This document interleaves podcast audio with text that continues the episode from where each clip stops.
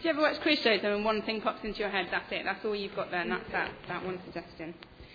Okay, so we are finishing off Timothy, and uh, Simon has reminded us it's, it's a pastoral letter, it's a letter written in love. To, from Paul to Timothy, someone that he loves. And it's easy to read books of the Bible like the, their essays or bits of homework that are kind of carefully thought through and constructed. They're not. They're inspired by the Holy Spirit, but they're written in conversation or as a letter and always written in love. So the first few verses of the passage are a kind of repeat of the theme in the first chapter about not getting distracted by controversy. So I've already spoken on that in this series, so we won't, we won't go back there. I'm going to focus on from sort of verse 6 to verse 20 and talk about money. Now, I don't know how you feel about talking about money. It's one of those things I think you're maybe not really supposed to talk about. It's not very polite to talk about money. I've never been very good at being polite, so I'll talk about it.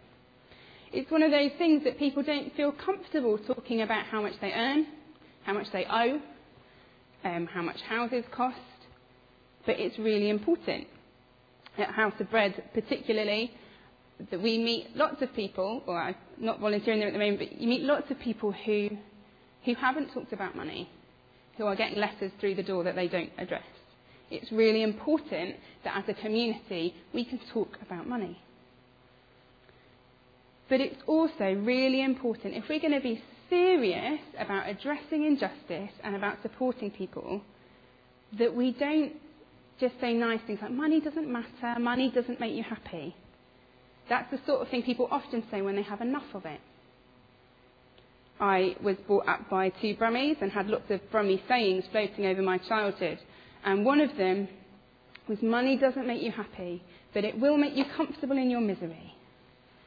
And that's kind of stuck with me because, particularly for those of us who have enough money, we need to remember what money brings.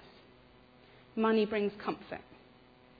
Maybe that's physical comfort, a warm place to be. Maybe it's um, shopping or entertainment. Money brings us comfort. It brings us convenience and choice. We get to choose what we buy, where we spend our money, where we live, what job we do. Money brings security. It means that we can live in safe houses. We can drive safe cars. And money brings power. We can see in some parts of the world what that looks like on a grand scale. But money also brings power to us. If you have money and you can choose to shop ethically, or you can choose to shop somewhere that is more convenient, you can choose to buy in bulk and save money later on, that money is bringing you power. And I'm not going to stand up here as someone who is bankrolled by her husband because Jono earns and I don't, who owns a house with substantial help from Britannia Building Society, I'm not going to stand here as someone who doesn't particularly worry about paying bills and tell you that money doesn't matter. I am in an immensely privileged position, and so are many of us here. And when we preach that money doesn't make you happy, that is true but we need to remember that money does bring important things like comfort and security and choice and power. And we must recognise that if we're going to be serious about addressing injustice. I have, these aren't out there stories. These aren't Nicky Cruz stories. These are stories of my friends. I have friends who are not able to leave somewhere they have traumatic memories of because they can't afford to. I have friends who have got divorced because they couldn't afford marriage counselling. I have friends that cannot afford the home improvements they need to make to cope with a disability. This is in Stafford. This is ordinary people. Money really matters. But the, the key verse here is verse 10 For the love of money is the root of all kinds of evil. Some people eager for money have wandered from the faith and pierced themselves with many griefs. Now, I would never really describe myself as a lover of money. But if I'm honest, I would describe myself as a lover of comfort, of convenience, of choice, of security, of power. Even if that's the power to do good, the power to give, to support other people. So perhaps as we're thinking this morning, we need to not think about whether we're a lover of money, but are we a lover of the things that money brings? And this letter, written in love, is an invitation to Timothy, a reminder, an encouragement not to be a lover of money. It says in verse 11, But you, man of God, flee from all this and pursue righteousness, which in the New Testament, the word that is translated as righteousness would normally be more accurately translated as justice. Pursue justice, godliness, faith, love, endurance, and gentleness. And throughout this passage, Paul is saying to Timothy, make a choice. Don't pursue money. Don't pursue the things that money brings. Flee. Run in the opposite direction towards God. And we have to choose. We are all moving through life. None of us stay still. Days and weeks and months tick by. We're all moving. Some of us, you might feel like life is going a million miles an hour. And for some of us, we feel like we are crawling, but we're moving. And each, each moment, each day, each week, when we sit down with our diary or our money, we are making choices. And Paul is imploring Timothy choose to move towards God. You cannot pursue, you cannot love both money and God. You have to choose. And then this, this kind of theme of choosing presents itself in different pictures. Paul loves to mix up metaphors. Um, so he sort of pursue, fight the good fight of faith, and then take hold of the eternal life to which you were called. So there's another picture. Pursue, we move in one direction or the other, but then also take hold. That the Bible teaches that we have been offered this gift of eternal life. And that's not just about what happens after we die, but life that starts now. Um, it's described in verse 19 as life that is truly life. Um, John 10, Jesus describes it as life to the full. We are offered this gift of eternal life. But Jesus doesn't kind of ram it in a backpack like I do when the kids have forgotten their lunch and I just kind of shove it in and they don't even know it's there. It's offered to us. We have to take it. And that means that whatever else we're carrying, we need to choose to put it down so that we can reach out and take that gift. We can't earn it, we can't deserve it, but we need to choose to take it. And then there's one more picture. Um, verse 17, 18, 19. Command those who are rich in this present world not to be arrogant, nor to put their hope in wealth, which is so uncertain. Well, that really kind of rings true in our world at the moment. Wealth, which is so uncertain, but to put their hope in God, who richly provides us with everything for our enjoyment. Command them to do good, to be rich in good deeds, and to be generous and willing to share. In this way, they will lay up treasure for themselves as a firm foundation for the coming age, so that they may take hold of the life that is truly life. And those verses remind us that we're not choosing between kind of joy in the world or misery in God. We're choosing between this life that looks like joy, but is just numbing pain, that is just a temporary comfort. Or this life with God that is rich and full. And he says, Where are you going to invest? Where are you going to lay up treasure? That we get to choose which bank account we put our actions in, our choices, our money, our time. Where are we going to invest it? Are we going to invest it in the world, in things that secure our own comfort, convenience, choice, security, and power? Or are we going to invest it in Jesus, invest it in the kingdom of God, and lay up for ourselves and for others um, this incredible picture of a kingdom that is rich with enjoyment and joy. We have to make a choice. And what I'd like to do is share a little bit of my story. I'm quite grateful that it's snowy and there aren't many people here, because to be honest, this feels like quite a vulnerable thing to do. So I'm just going to talk through a little bit of what this idea of choosing between money and Jesus has meant for me over the last few years. And then as we finish, we'll think about what that might mean for you. So many of you will know that I spent um, seven or eight years working at County Hospital as a pharmacist. Most of that time I was two and a half days a week. But when people said to me, oh, what do you do? I say, I'm a pharmacist. I had that nice label. And through that time, I felt like I kept wanting to kind of leave and do other things, and God said, no, stay. And then I very clearly felt like God was saying, no, it's time, it's time to move on and do something else. And we weren't worried about money because um, it just kind of was, was working out that we, would be able to survive off one salary. Um, we'd been much more broke before, so we knew that we could live like that again. Um, and that God kept reassuring us, providing. There was a time when I felt God said that we should put our youngest into a day extra of childcare that at that point we couldn't afford. And just the month when that happened, Jono got a pay rise that to within £10 covered the money that we needed. God kept providing. I was never worried about the money. It was never about spending the money.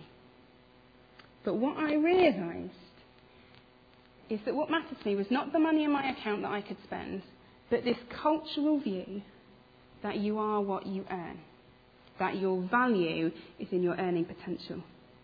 And it is a lie, but that is deeply embedded in our culture and that I had um, internalized, that I'd got embedded within me. And as I started to see it, I started to notice all the way that we are subtly told all the time, you are what you earn. We talk about what taxpayers think about something, not citizens, taxpayers. You're only allowed to care about the choices the government makes if you contribute. In the last week, the government announced that our university ranking system will be based partly on how much its graduates earn. That's what we value as a society. It's not about the government, this is us as a society. We value what people earn. When people talk about retiring, they sometimes talk about, oh, I've earned this time. I'm allowed to have a peaceful, restful older years because I've earned the right to it. In lots of little ways, dripping in all the time is that you are what you earn. Even in Christian events. It's really rare to hear from someone who isn't paid to do their ministry. That what we value, the stories we hear, are about you are what you earn. And that was what challenged me, not the money that I was earning and whether I could spend that. But if I wasn't earning money, if I was basically living a life of intentional kindness in my community, does that, does that matter if no one was paying me? If no one was ticking into my bank at the end of the month to say, yeah, we saw what you did and we noticed it, did it still matter? Was it still seen? And then there's the temptation to kind of go the other way to kind of earn your right by, you know, working really hard or volunteering. But it still doesn't fill that gap. Because actually, what I realised I needed to choose was between this world. Hi, Isaac. Hi. There he is. We have to choose between this world, where you are what you earn, or God's kingdom, where you are valuable just because you're a son and daughter, just because you exist, not because of what you might contribute, although God does love it when we're a part of His work. But that's not where our value is. Joe didn't just pick up Isaac because of his future earning potential. It's because of his son, because he's loved. And that was the challenge to me, was to learn and it wasn't to learn the facts. I knew the facts, but I didn't, I didn't really understand it for me. that in God's kingdom, the rules are different. We're loved because we're loved because we're loved. We're valued because we're valued because we're valued. That what we earn doesn't matter, that that is not a stamp of approval. That we do not, and this was revelatory to me, need to hand in our CV when we get to heaven for that to be assessed. We're loved. And for me, that looks like lots of little decisions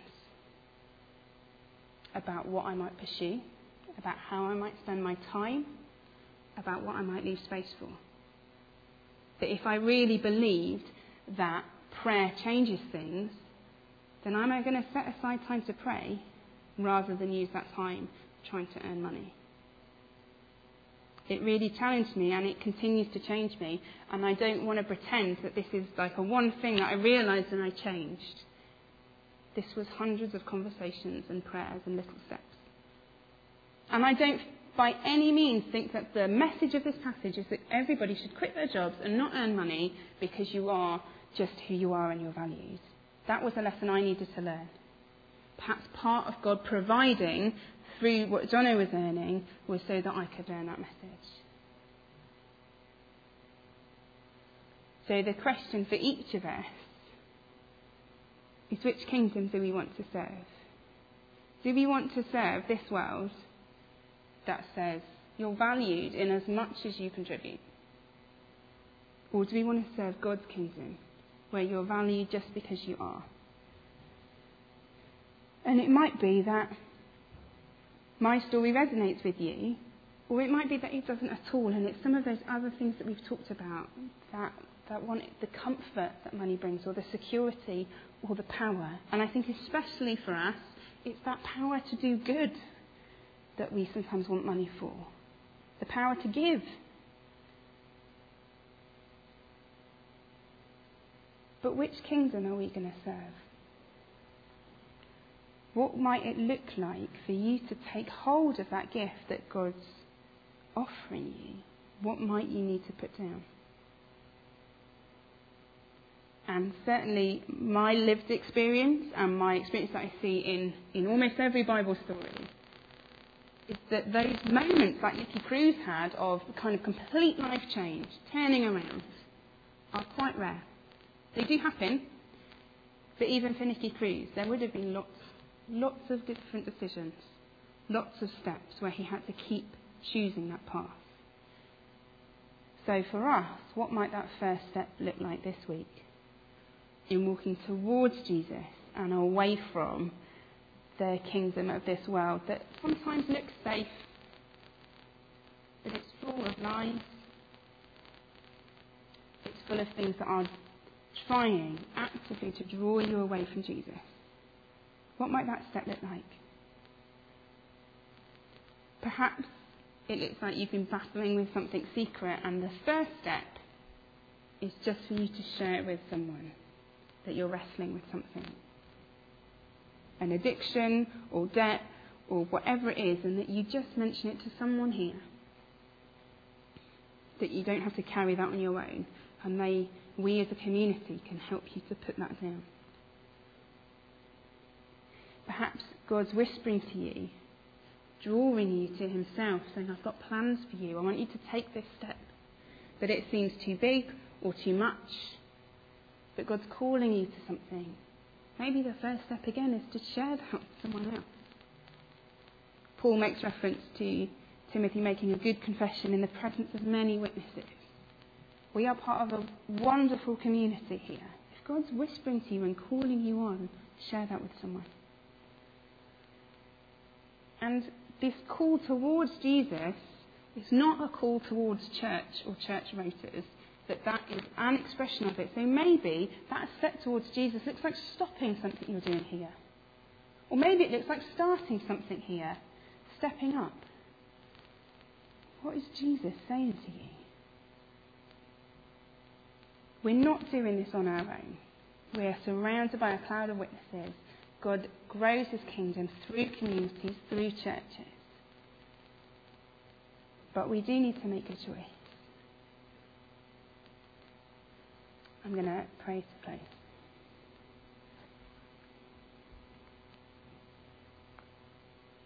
More than anything else, Father, I want to say thank you. Thank you because your kingdom is full of truth and real joy and peace and kindness and gentleness and faithfulness.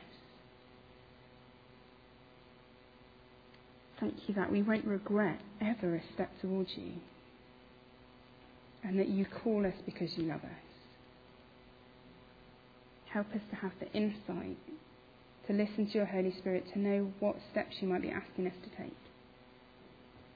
And through your Holy Spirit, through your living church, give us the courage to take those first steps. Amen.